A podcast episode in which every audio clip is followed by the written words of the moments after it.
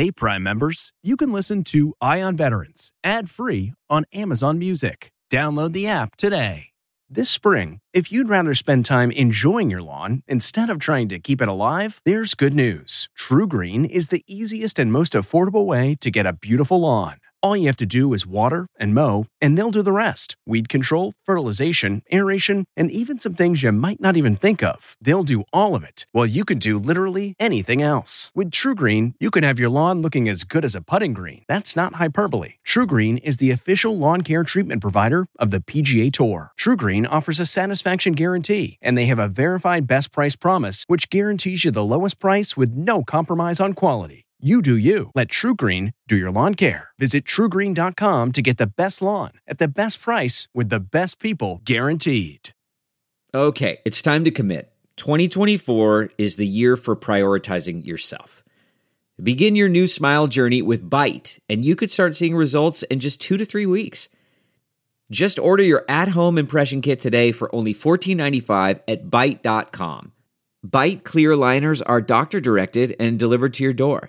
Treatment costs thousands less than braces, plus they offer financing options, accept eligible insurance, and you could pay with your HSA, FSA. Get 80% off your impression kit when you use code WONDERY at Byte.com. That's B-Y-T-E dot com. Start your confidence journey today with Byte. There are nearly 20 million military vets in the U.S., and each week we focus on their stories. This is CBS Eye on Veterans.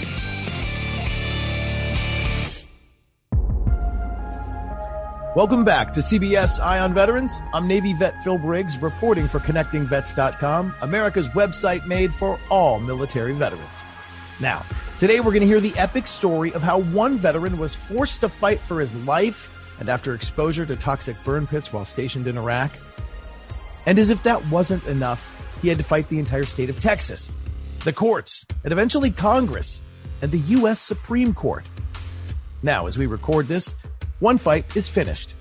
And it ended with a Supreme Court knockout. And the final chapter is about to be written, where thanks to the fighting spirit in Leroy Torres and his wife, Rosie Torres, who is a force to be reckoned with, healthcare and life will be a little bit better for every veteran of the global war on terror. Rosie, good to see you again. Hey, great, great to be here. Thank you for having me. It's always an honor to, to join you in conversation. I know, no doubt. And we've had some tough ones over the years uh, with respect to trying to get benefits for burn pit uh, victims, for trying to get benefits of those veterans exposed to the toxins that are in so many of the fighting environments that we've been around this world. And I don't know what made me want to just do the whole story from start to finish, but I think that as we looked at the recent Supreme Court decision, I wanted to reach out to you because I feel as though there's not enough people that understand the story of one family, of one husband and wife duo. And obviously, Leroy, Army veteran, served in Iraq. We'll get into that. Um, but as you and I were just joking beforehand, um, your force was the one I first encountered in talking about burn pits. It was your attitude and your not giving up kind of spirit. Um, and, and, and as we joked just before we hit the mic here, um, you're not a veteran though. And uh, just uh, share with me a little bit about that when people ask, you know, are you a veteran like your husband, Leroy? Yeah, I mean, I've, I've always gone against the grain. So Leroy and I always joke about it. He's like, "No, I think you would have done done great in the military." I'm like, "No, I think I would have been kicked out for questioning policy." You know what I mean? Like, it's always been, yeah, I've, I've always, it's always just been instilled in me. If there's ever an injustice uh, anywhere, to to to not just sit idle um, so yeah, it, it, it wasn't a choice, I think, for me to, to just sit back, right? I, I, I, started working at the Department of Veteran Affairs when I was 19 years old. Um, so it's, I think it's just something that was, you know, it resonated in my heart and my soul to help these amazing men and women. And, uh, I never thought in a million years that I would be you know, I'd be the co-founder of an organization that, you know, helps veterans and assists veterans and their families. And has done something and achieved something which we'll unpack during this interview that no one in the history of military veterans has done. And uh, so that's why I want to say tip of the cap to you and all those that were involved in the Burn Pit 360 mission. First, let's rewind. From the very beginning, before the lung issues happened, before the deployments, it was you and Leroy, young in love. He was an Army reservist and a Texas state trooper. Of course, got deployed. And uh, take me back to the very beginning of this whole movement. Yeah, I mean, I like I said, I was working at the VA and they were mobilizing people, and he shows up in his patrol car because you know back then I don't even think they had body cams, so they get away a little bit more with, uh, you know, taking a left here and, and stopping by the office and saying hi, right? Like dropping off food or whatever. Anyway. Right. Uh, so he swung by and, and he had this look on his face, like, I don't know what, what, uh, just kind of this, this look that I already knew what he was going to tell me. And he's like, I'm, I'm getting deployed. I have to, it's time for me to go. So, you know, left to Camp Anaconda, Iraq. I remember clearly, uh, it was probably around Christmas time where he uh, said that he had been quarantined at, at the base at, at, at the fob there and that he wasn't feeling well, but I didn't think anything of it until he came home. So when he got back, um, we immediately ended up at the ER. He was coughing and just wasn't feeling well. And his dad was on hospice at the same time. It was a really tough time for us. Um, and so I, I think he tried to hide the most he could hide from me as far as symptoms goes. So when he was symptomatic, it was mainly at work. And then slowly I began to see the symptoms. I began to see the signs. And the one incident that really sticks out in my mind is when he collapsed on the bathroom floor and he was gasping for air, couldn't breathe. So, you know, I, you know, just being the person I am, I'm like, I started Googling, like, are, are, there people dying? What is happening? Like, why is this something that we can't get answers on?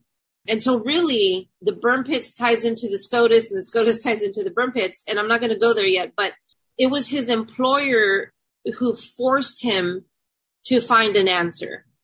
Because as we went through the healthcare systems within DOD and VA, who all sort of said, that this is a somatoform disease. We went everywhere. I mean, poor Leroy, I really, I really, you know, uh, sort of pushed him for us to go through the experience to prove a point, right? Like, let's go to all the DoD hospitals. Let's go to BAMC. Let's go to the Air Force Base. Let's go to Audie Murphy. Let's go, you know, we went everywhere and everyone had the same attitude. But again, I did it to collect enough proof to show that we were he was being denied care. So that's the inspiration for the Burn Pits 360 movement. Denied by VA, told that these lung diseases from burn pits were all just, I don't know, in his head. I mean, just truly horrible the way the VA has treated veterans suffering. Uh, later, we'll talk about how that got a law eventually pushed through Congress to fix the injustice. But uh, while you're dealing with the VA's misdiagnosis, Leroy's also now fighting the Texas Department of Public Safety, trying to keep his job. And maybe not as a state trooper, maybe doing another job. And it's something that they're legally required to offer him. So tell me a little bit more about how they mistreated him. I mean, did they just offer him a BS job or did they, you know, force him out of working there entirely? Well, it's really tough because we're still in the middle of our lawsuit, right? So oh, okay. yeah, it's, I have to be careful. we still are, we're now at the phase where we're going back to Texas to argue the merits of the case, which is what uh. you asked me, right? Okay. Um, what I can say is, you know, they're the reason why we went to seek care. Um, I, and I think this is something that's been discussed before. It's, he did say, I'm a commander of a unit in the army. I have my master's degree. Give me a job.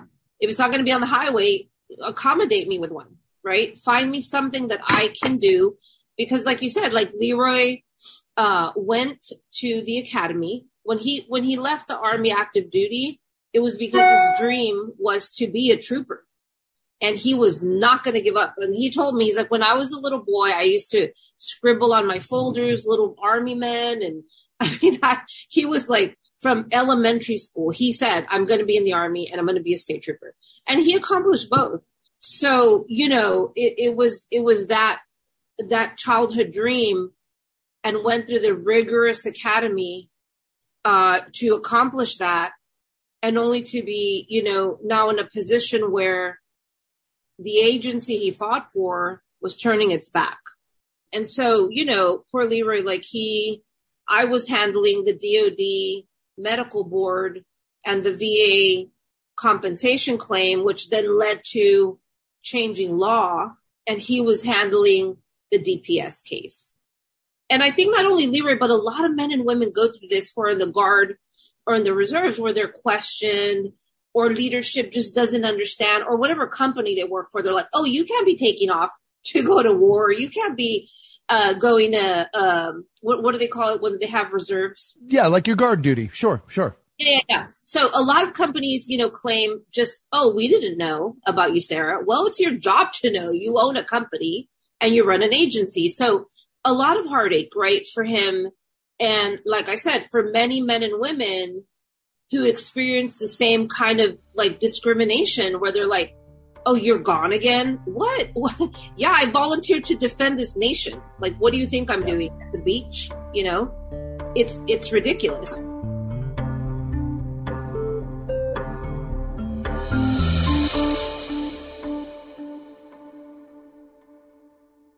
Now we're talking with Rosie Torres, the founder of Burn Pits 360, a military spouse and one hell of an activist. Now, after her husband Leroy, an Iraq combat veteran and former Texas state trooper, became ill from the toxic burn pit exposure he experienced in Iraq, VA doctors refused to acknowledge his constrictive bronchiolitis was real or even somehow connected to his deployment.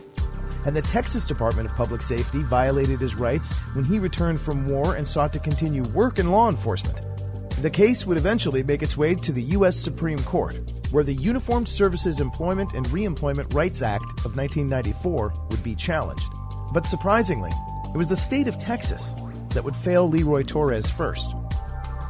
The state of Texas appellate court was like, uh, we think that law is unconstitutional. it was made by Congress. How mad were you guys when the Texas appellate court first said that? I was so mad that I went and bought a billboard and put up on the highway. If you haven't seen it on the internet, it says Trooper uh, Captain Torres fired by DPS due to war injury. And that was my way of giving them the bird. You know what I mean? I was like, let them drive by that every time they go to work and let them, you know, let them um, reflect on that billboard for a little bit.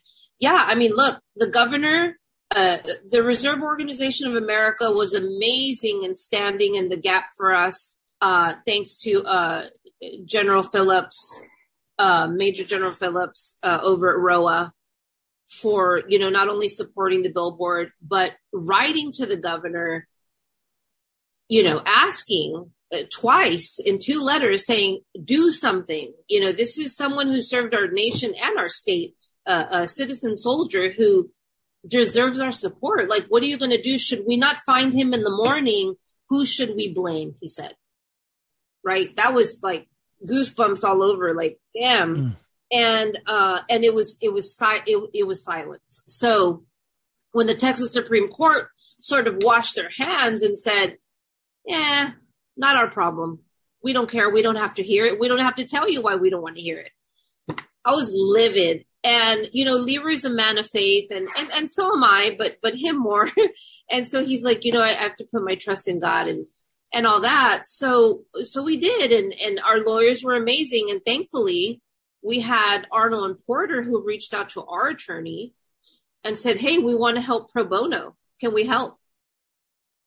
And so that's how the legal momentum got past the state level and really got this into federal appellate courts and, and eventually rose all the way up to Supreme Court.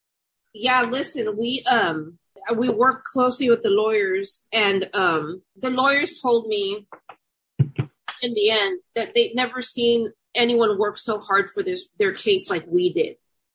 And so thankfully we were able to organize a, a congressional letter of support from Congressman Castro who led the letter and uh, Congressman Ruiz and all these members of Congress that were saying, hey, like, this is unjust. You know, you need to address the issue. And then the letter of support, you know, I was making calls all the time. I'm like, after seeing Leroy put a, a shotgun in his mouth, that changed my world. so I said, I need to fight this until I have no more fight in me. Like I, I can't leave any stone unturned. Like it has to be all or nothing. And so I was constantly calling the lawyers, like, what do you need me to do? What do you need me to do? What do you need? What'll help? Like, tell me. And I'm on the phone and I'm, you know, just God for wisdom and making it happen. And so had not been for amicus briefs from all those amazing attorneys, uh, there was attorneys over at UT Austin. There were just random people that we didn't even know and had never met, but were following the story, realizing that, you know, our national security could be at risk if we don't have people in the guard and the reserves to defend our freedom. So to defend the country. Um, so it was more than, it wasn't just about Leroy at that point. It was about our, our, the, our forces, right? Like our nation's forces being, you know, put at risk to the point where like, why would people say, yeah, I'll sign up, uh, knowing that I may not have a job when I get back, you know? Amen to that. Now, while all this is going on, you're also fighting the VA and medical experts trying to get the benefits and the care and treatment that he desperately needs share with me a little bit about the nexus of that fight because this is where it really gets huge because this is not only changing a legal system or fighting a legal system. You are now fighting for health care, not just for Leroy, but for every single veteran of the last 20 years. This is huge. Yeah, I mean, I have a document from the VA that says uh, you do not require lung biopsy. You know, you don't. We don't. We don't recommend one. We don't feel that you have a lung issue. Um, this is just a matter of anxiety, somatoform, whatever. And at that point, we didn't really know a lot of people in that space. It was really just us, right? Um, and really the look of our kids, because I, we, when we go to San Antonio, to have to bring them with us. And a lot of times they spent with family because we were, like you said, uh, you know, going around the country trying to find answers. But, um, but it was really that look on their face. I remember my son who's in the army now, he said, mom, what are we supposed to do? after the DOD doctor said, sorry, uh, you know, we don't have proof that burn pits cause this kind of lung issue. Uh, he doesn't qualify for the Stampede study over at BAMC because he's been back too long. Sorry, have a great day. And my son looks at me and he was in junior high and he's like, what? He was like, what do, you, what do they mean, mom? Like, did you just go home and die? Like, what happens? And I said, what happens is that we're going to do something about this. We're not, this is not okay. We're not just going to go home and let him die. Like, don't worry, son. That's what I told him. Don't worry. We're going to do something. And so it was from, from that experience of doctor after doctor after doctor saying, you know, this is all in your head. And then finally meeting someone like Dr. Miller, who is the champion of this issue, who went to bat for all these veterans, has testified time and time again before Congress to say, I discovered this lung disease and it's real. Stop ignoring these, these war fighters, these veterans. Doing the lung biopsy, having the proof constrictive bronchiolitis, it's a progressive lung disease due to toxic inhalation, uh, fibrosis of the lungs, whatever. I filed the claim because then at that point he'd already lost his job. We're dealing with the army and we don't have any income anymore at that point. We're just like, what are we going to do? And the letter I got back said, uh, there is no code in the CFRs for this lung disease. So therefore you're rated at 0%. So I don't know how I got a hold of somebody, but I said, are you kidding me? Like we sent you a lung biopsy showing you specific verbiage. And he said, look, ma'am, don't shoot the messenger, but until Congress says so, this is what you're going to get. And I said, okay, well then Congress is going to say so. so that's when I took up the fight, did a lot of out of pocket visits to epidemiologists, toxicologists who, who I took, I printed so many policies and binders on toxicity and stuff that DOD had released and took it to these doctors and they're like, the latency period can be up to 20 years. Uh, if I'm reading this correctly, you need to go and start a registry, start collecting names. And, and I did. And so that's how, that's how that started. Mm. Again, that describes sort of the genesis of what we now know as Burn Pit 360 and a tremendous movement that again took hold with all the VSOs. The register got awareness within the veteran community. Um, media outlets covered you. You started doing a lot of interviews. Um, even myself, I remember speaking with the VA's Dr. Patricia Hastings, who kept telling me that according to a thousands and thousand page study from the National Academy of Science, Engineering, and Medicine, uh, that that the toxic fumes from burn pits are not connected to causing diseases like Leroy's.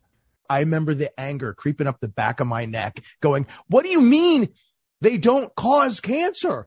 You can't do this in this country for that exact reason. I mean, how did you, you can't burn like that in the open in any congressional district in the United States of America because it's illegal. Like, at what point did you want to almost storm the castle and bring a brigade with you to burn the house down when you got those letters from the VA? No, I already knew because I was part of those meetings.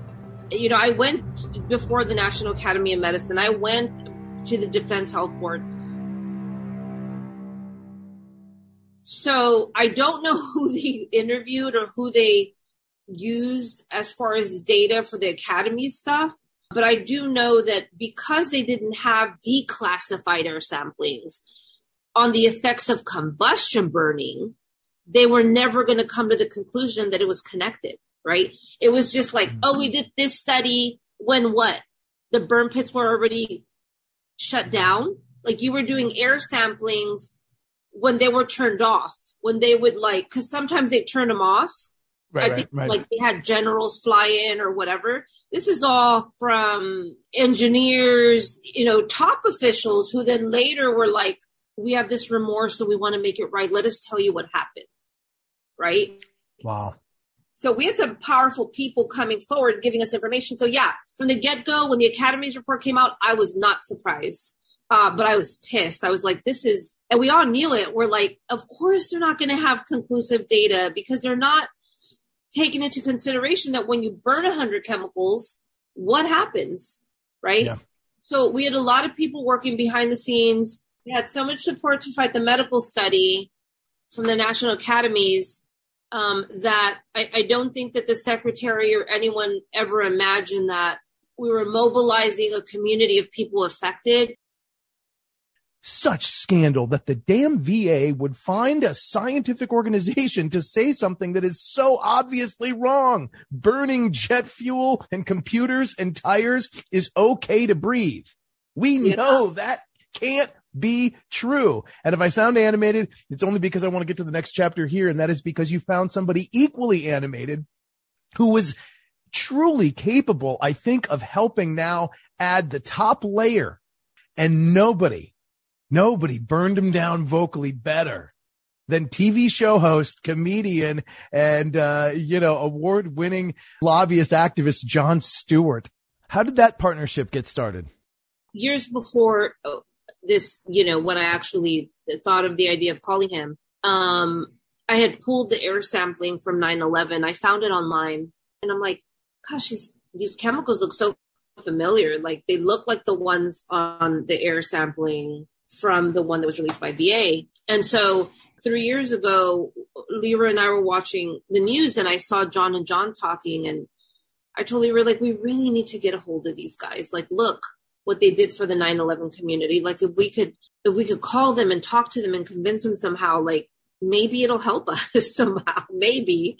And so I, I called someone over at that news station that I knew. Is there any way, like, does he have a person I can call? Like, do you know if he has like a manager or like who. Uh, and they're like, you can call John Feal. Like John answers his phone. There's a number and he always picks up. I was like, oh crap. Okay. Well, let me do that. So I call Feal. He's like, John Feal. his phone. John Feal here. Hey, how you doing? I'm John Feal, former firefighter. I, I, I took on Congress and got uh, benefits for all the firefighters in 9-11. Yeah. So he answered and, uh, I, you know, pitched it and then he's like, yeah, look, send me everything you have. And so I started just shooting him videos and documents and whatever. And he talked to, he's, let me talk to Stewart. So some time passed and, and I was like, Hey, have you heard anything? Heard anything? And then he's like, you know what? John said, yes, we'll, we'll do it. We'll help. And I was like, oh, okay. What does that mean? Like, okay. I just said, all right, wonderful. Let me know. And then I get a call from, uh, an email from a, I don't remember. It was like a New York congresswoman and they were inviting me to a meeting to meet John in Washington to discuss the issue. And yeah, that's how that happened. It was just an idea that came to my mind and it was the best choice we could have made, you know? That is awesome.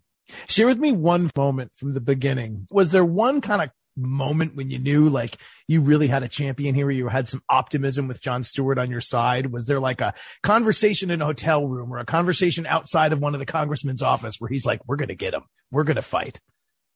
You know, it was when we went to tape at his studio in New York for a PSA and Leroy had had a really tough night the night before where you know it was those twice where he's like i'm just tired like i don't want to be here anymore. And he's not that kind of person right? He's always been like a fighter uh a, a very resilient person who who's always up for the job right like before the war he's always just been this very positive person but you know war it, it weighs on you physically mentally emotionally and so when I walked in the office, John said, Hey, how's Leroy? And, and, and we'd had a very tough conversation, Leroy and I, were, I just hung up crying because I'm like, what, what, how can I help save you? Like, I don't want to lose you. And when I got to the studio, I was honest with John and I'm like, you know, John, like, this is the reality of this shit. Like, I don't know if sometimes I'm going to find him in the morning. Like, I don't know this. It, and it sucks to say that because you don't want to give up, right? But you get tired of being told, you know, no, no, no, no.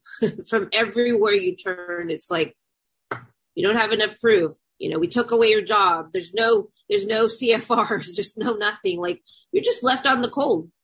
Right. And he said, put him on FaceTime. So I FaceTime him and and and and John told him, he's like, Leroy, listen, buddy, I want I'm making you a promise. He's like, we're gonna fight this and we're gonna win. And and and that's a promise I'm gonna make you, and I'm I'm not gonna break that promise. And I remember taking a picture of them talking, and it's hanging here in our headquarters. And Leroy always brings that up. He's like, this man right here, this patriot who made me a promise three years ago, he never broke his promise. So yeah, it was that moment where he made Leroy a promise, which I know meant he was promising all all the warfighter community. It wasn't about Leroy, but it's that moment when I knew, man, this guy's the real deal. Like this is the epitome of of the American patriot, where he doesn't have to do this shit. Like he could be with his family on vacation or something. You know what I mean? Like, yeah, yeah that's the moment I knew. And they don't need to be put through another bureaucratic process and another clerical process. They don't need another study to determine whether or not it might not be that healthy to burn everything in sight 24 hours a day, seven days a week next to where you're sleeping. We know it because you're not allowed to do it in the United States of America.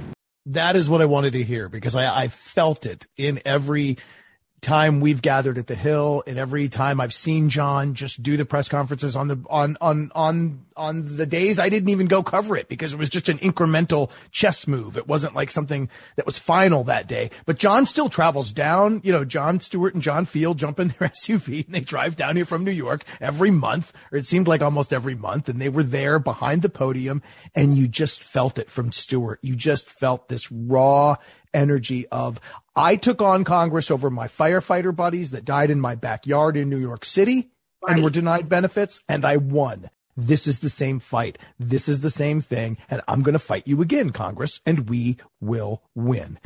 We dug burn pits. Some of them 10 acres. They burned 24 7. Everything, every hazardous waste was piled into them. And what's the common uh, uh, ingredient? Jet fuel. Jet fuel as the accelerant at ground zero, jet fuel as the accelerant in these burn pits. And so our veterans lived 24 hours a day, seven days a week, next to toxic smoke, dioxins, everything. And now they're being told, hey man, is that stuff bad for you? I don't know. We don't have the science. Bull. It's about money.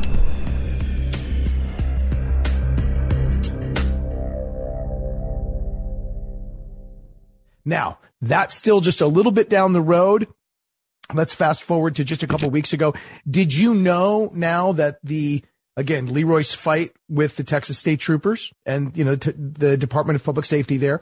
Uh, did you know that that was crescendoing and getting all the way to the Supreme Court a couple weeks ago? Had you were you yeah. aware that they were going to review it and that the announcement was going to be oh, made? Yeah, yeah, yeah. Because they, you know, when when the Texas Supreme Court was like, yeah, we don't give a right? Because that's really right. what the message was to us. We don't care. Uh, th- then they asked us, like, Rosie, it's a 1%. That's why I say it was only God that, that orchestrated it all. And, and I'm not ashamed to say that because when they told us, they said it's 1% chance of it even being heard. So do you even want to go through the whole process? And we're like, look, I pulled a shotgun out of my husband's mouth. Hell yeah, I want to go all the way.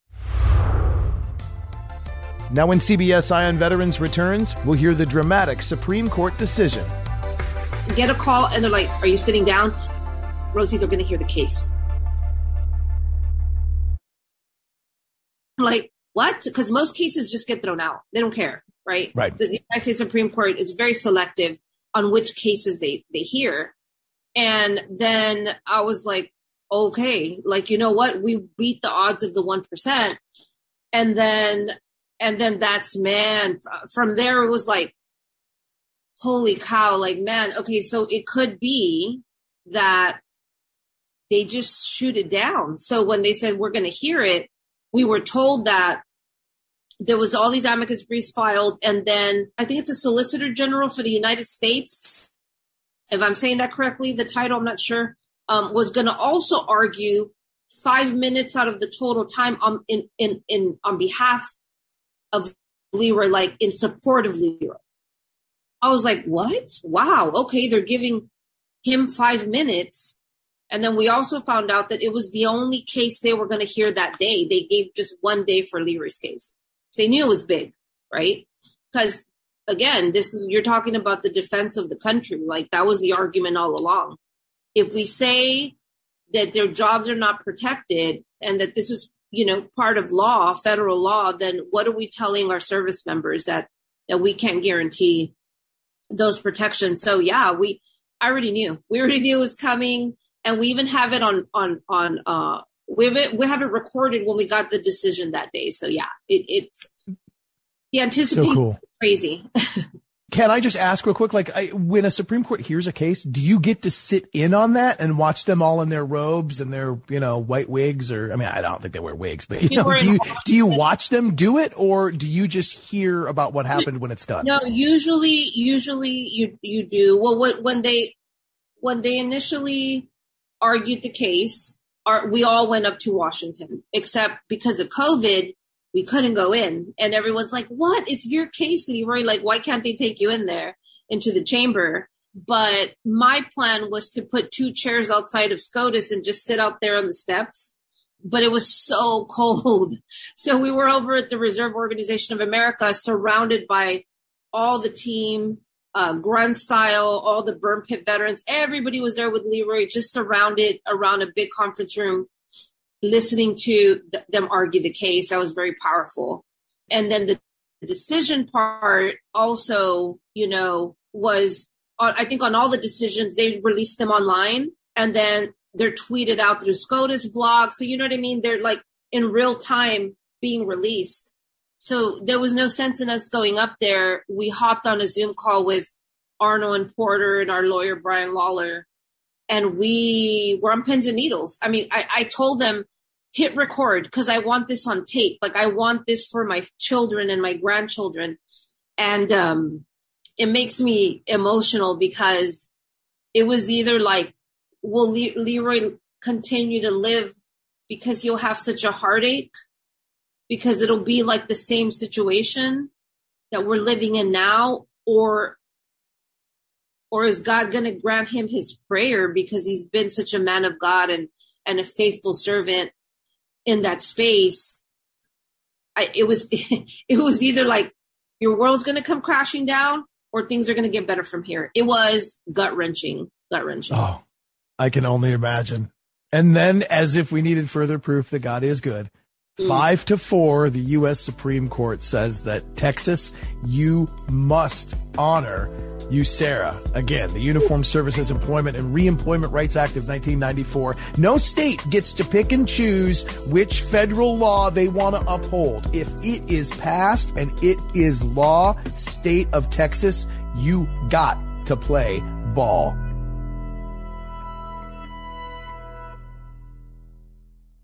You've now won 50%. Let's go back to healthcare. Let's go back to trying to get the Congress to force the VA to treat veterans who are sick and dying from breathing in toxic air, which is illegal to do here in America. But uh, is Congress going to force them? Is Congress ever going to force their hand? And this is where I found this especially interesting as you and I have been together and covered this throughout the last couple years, uh, you know, there's been the Team Act, there's been the PATH Act, there's been all these different uh, pieces of legislation. I've heard from Senator Tester, I've interviewed Representative Takano, I've heard Senator Gillibrand. Uh, we've covered all these things, and each time behind the podium outside the U.S. Capitol, there in that little square on the southeast side of the Capitol Dome there. Um, we've stood there for press conferences in the cold. We've stood there in the heat. We've stood there while, do you remember the one time that, what was it? The, the people of the House or the Senate were like making a promotional video on the damn stairs and they were like, wah, wah, wah, in the background and you couldn't even hear what the speakers were saying. It's a GOP party that was on the steps of, of the Capitol. like making some stupid social media video while we're trying to talk about a bill that needed to pass. Eventually, all these bills got merged into this honoring our pact act. Um, share with me a little bit about the final push. It, it born in the House, gone to the Senate, and then the Senate needed to pass it to send it back to the House, right? Is that is that kind of where it went? Share with me a little bit about the PACT Act, how it eventually got merged with a couple bills, and what you think is in this bill that the Senate just passed. I mean, it was it was it was a challenge, and and I know John's talked about it before, because we didn't have we had two bills. You know, we didn't have the full VSO support on presumption initially because they're so conditioned to going with right the status quo. It's or the much- path of least resistance. Yeah, yeah, yeah. Um, and and so that was that was tough. But I think what they realized was that John wasn't going to go away, and neither will these families whose loved ones were sick and dying. We began to have pa- so let me let me back up. Um, so there were all these bills being created with their own, you know, focus on healthcare or this or that. Um, and eventually, when we got the attention of the ranking members and committee chairs of these, you know, veterans committees, uh, it, they then took it into their own hands and said, okay, we got it from here. Uh, let's do something about it and get, get a bill that we can all agree on. So you know, there was some negotiating back and forth about like, why do we keep these presumptions and what do we do with those? And since Jon had done the Apple TV show, he really put pressure on the secretary. So it was a matter of like House, Senate, HVAC, SVAC, and VA all trying to now finally communicate and agree like, okay, what are we going to do? Uh, the VA had said, we're going to be releasing these presumptions while Congress does their thing. I know. So finally, I was seeing these conversations taking place when 13 years ago, no one wanted to talk about burn pits. You know what I mean? Like everyone was just like, oh, here's this little Hispanic woman who's talking some nonsense about some burn pit. You know what I mean? Um, so to see that, that momentum, it was such a relief, but it, it took, man, it took a lot of work tears, trips, you know what I mean? Pulling up your sleeves, pushing back against, you know, like you said, a lot of resistance on the side of DC and how things are traditionally done. So, you know, thankfully we had John to say, like, you know what? Whoever opposes this, let's go have a rally in their district and, and, and, and mobilize their constituency there. I mean, in North Carolina, I don't know if you saw, we had a, we had a, the grunt style brought a, marching band and we marched right up to the senator's office. We did everything we could um, to to make sure that we had something that that was impactful and wasn't like low hanging fruit type of you know bullshit legislation. Like we, we needed something impactful. Yeah. Let's boil it right down to where we stand today. This bill was a combination of several bills all put together coming out of the House, got to the Senate. A lot of horse trading, as you'd mentioned, a lot of meetings, a lot of senators looking up into the gallery, especially when it got to the SVAC, the Senate Veterans Affairs Committee. I listened in on that one. And at, even at that point, Rosie, I didn't believe it'd go through because I was listening to like the guy from North Carolina say, well, he still wants to get his TMAC looked at. And another guy acting like, is it really okay for the VA to be, or is it really okay? Remember the one senator that asked, is it okay for Congress to be pushing the VA on which way to move? On yeah. supporting veterans, like he didn't even, he questioned Congress's authority to even do that. And I was like, oh, yeah, I mean, you're right. There, there's a lot of discouraging conversations happening at these committee hearings and they would never really take the time to listen to those that were sick and dying in the audience. You know what I mean? Like they never gave that opportunity, which is why the why the press conferences were so important, where we were able to, John, John, and I, to organize those uh, CNN interviews and Fox interviews. Every time a new veteran came up, we were able to organize that at the press conference to have them speak and then have them on with like Jake Tapper or Fox or PBS or whoever. Uh, so it was a lot of organizing behind the scenes uh, where we were selecting, right? Like, okay, like let's have this person on, let's have that person on. The next press conference, it's a new family. Because initially it was always like, oh, Leroy Torres, Leroy Torres. I'm like, it can't just be Leroy Torres, or they're gonna think this is just this one guy saying he's sick. Yeah, yeah. So we actually created a space where veterans were comfortable enough to tell their story, to take out their phones, to document at home, you know, those last moments of their life where they're like, Hey, president, we need your help. Mm. And you know, to that, I'll never forget the most powerful thing that brought Brianna Keilar to tears on CNN was uh, Staff Sergeant uh, Michael Black. Uh, Wesley Black. W- excuse me, Wesley Black uh, who said he was the canary in the coal mine. He said cancer is going to win, but I'm going to make as much noise as humanly possible before it does. And I mean, that, I mean, I watched her you know, I mean, she's married to the military as well, but I watched her tear up on, uh, you know, live network television and, and, and it was it a beautiful is. thing. And it was because of the fight that you started. So here we are now today, Sergeant First Class Heath Robinson honoring our promise to address Comprehensive Toxics Act of 2022. Uh, that's a long name of the PACT Act which is the one that the Senate just approved.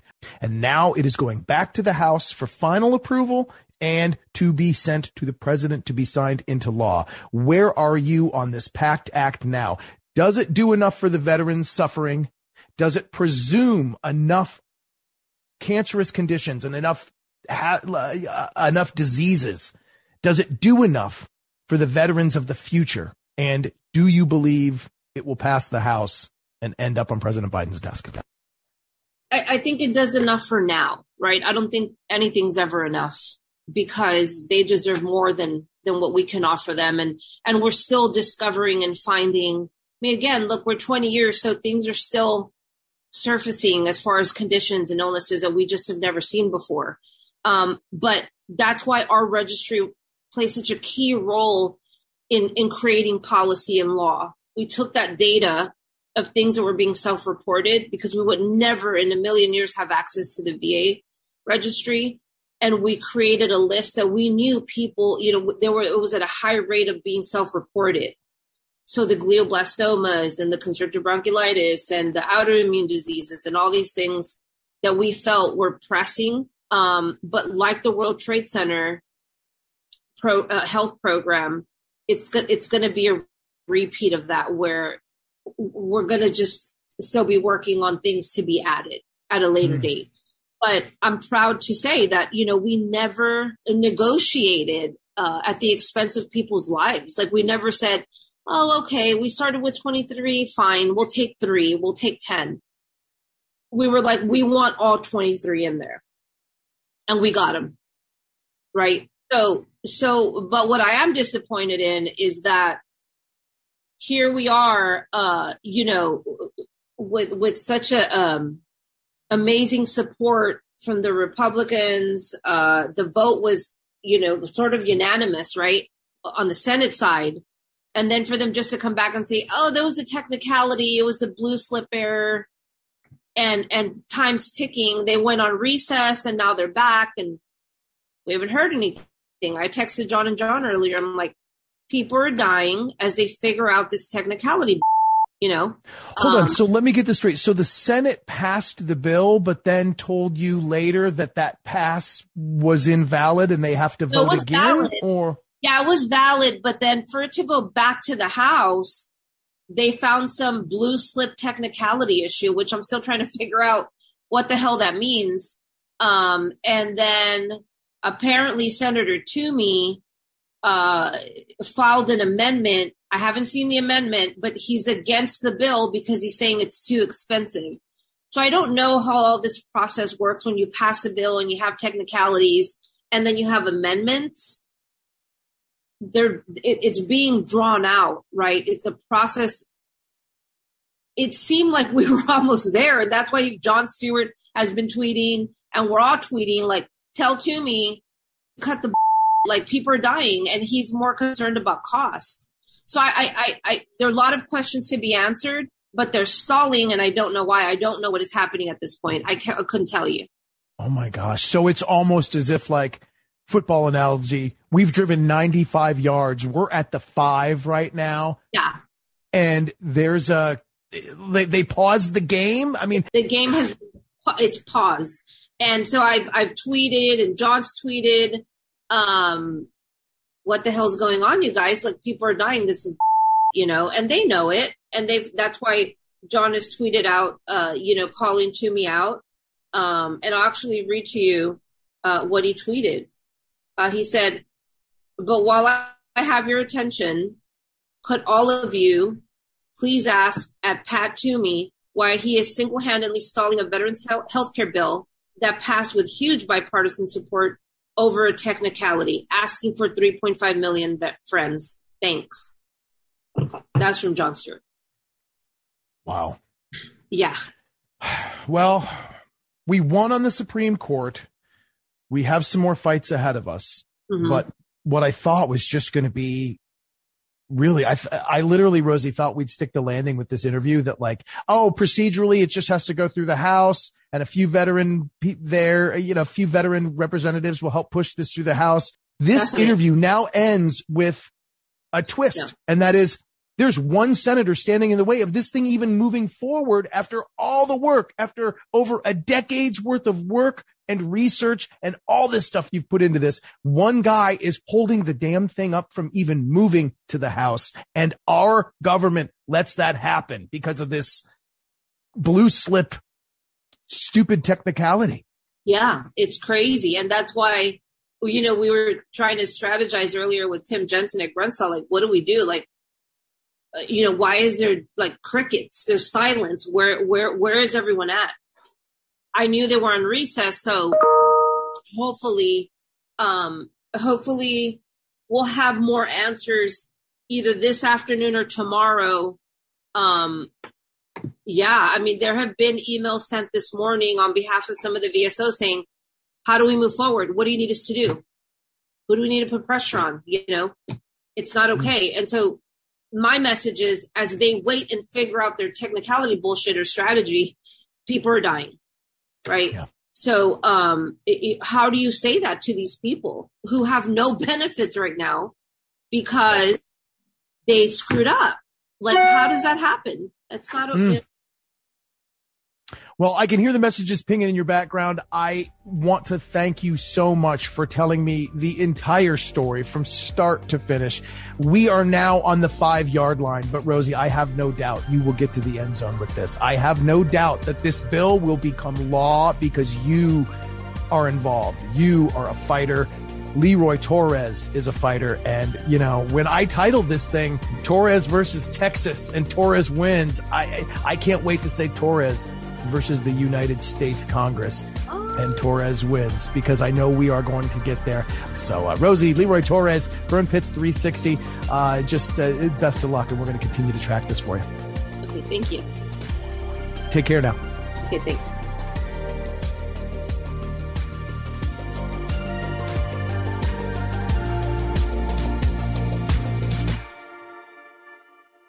All right, just a quick update now to kind of end this podcast and show you where where we're going. Immediately after I got off the call with Rosie, I reached out to Senator Pat Toomey's office. I heard back from his communications director, Amy Hassenberg, and after my request to get a Zoom call with him and get an update about this legislation, well, she writes back Hi, Phil. Unfortunately, this week isn't going to work for an interview. I'll let you know if something changes. No, it wasn't. I'll let you know when we can do it. I'll give you some dates. Maybe we can look at something next month. It was just like, I'll let you know if something changes. That's the DC and the political way of saying you're not getting an interview. You're never going to get an interview. And we just don't care. Now I write back, look, I totally understand. But, you know, I need an interview. This is a complex subject. I want to talk more about it.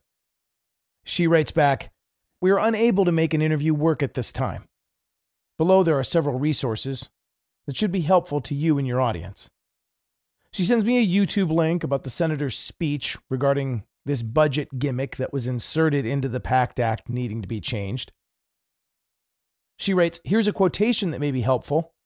Senator Toomey is asking for a fix to prevent the PACT Act from being used to increase spending completely unrelated to veterans by 400 billion over the next 10 years.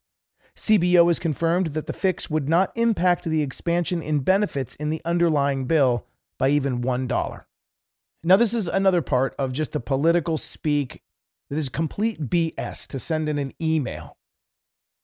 Instead of standing in an interview and discussing this, so that veterans and listeners like yourself can actually hear this, they give me some vague statement that says PACT Act is $164 billion expansion of mandatory spending. It is also $116 billion expansion of discretionary spending.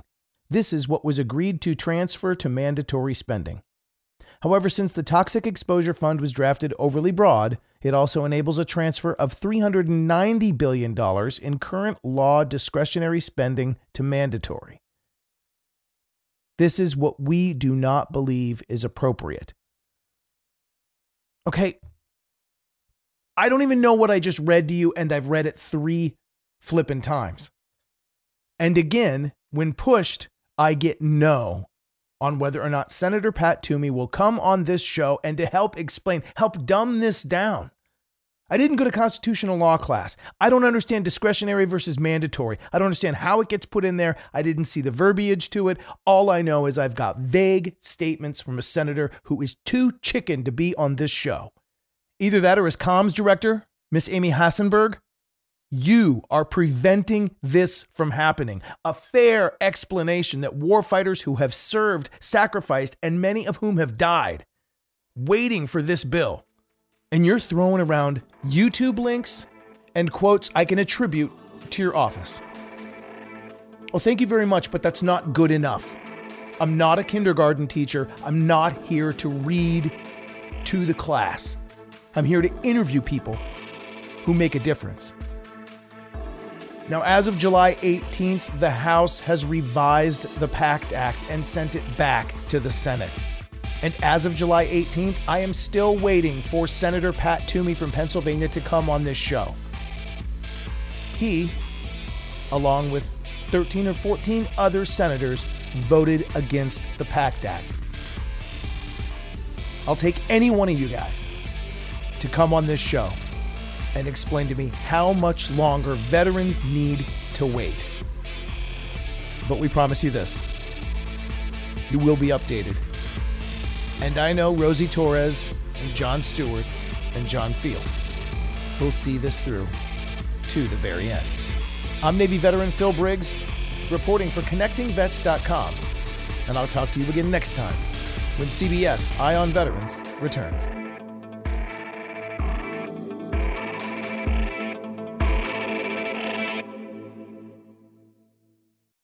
Hey, Prime members, you can listen to Eye on Veterans ad free on Amazon Music. Download the Amazon Music app today. Or you can listen ad free with Wondery Plus in Apple Podcasts. Before you go, tell us about yourself by completing a short survey at wondery.com/slash survey.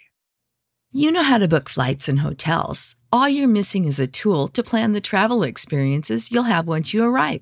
That's why you need Viator. Book guided tours, activities, excursions, and more in one place to make your trip truly unforgettable. Viator has over 300,000 travel experiences to choose from. Everything from simple tours to extreme adventures and all the niche, interesting stuff in between. So you can plan something that everyone you're traveling with will enjoy. Real traveler reviews give the inside scoop from people who've already been on the experiences you're considering. So you can plan with confidence. Free cancellation helps you plan for the unexpected, and 24 7 customer support means you can travel worry free. Download the Viator app now and use code Viator10 for 10% off your first booking in the app. Find travel experiences for you. Do more with Viator.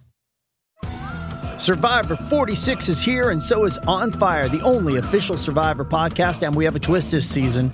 The winner of Survivor 45, Dee Valladares, will be joining us every week. We're going behind the scenes of the biggest moments, the how and the why things happen, and the strategy and analysis you can only get from someone like me, a Survivor winner. Listen to On Fire, the official Survivor podcast, wherever you get your podcasts.